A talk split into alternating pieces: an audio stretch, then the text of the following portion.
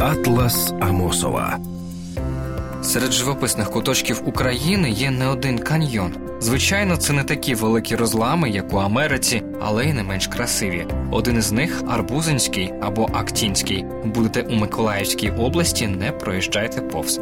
Скелі каньйону досягають 90 метрів у висоту.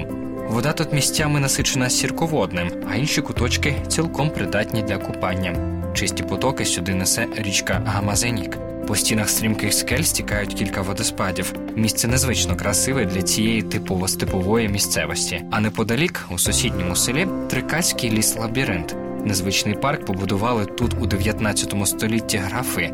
Лабіринтом його назвали завдяки прокладеним стежинам і мостам над струмком Арбузинка.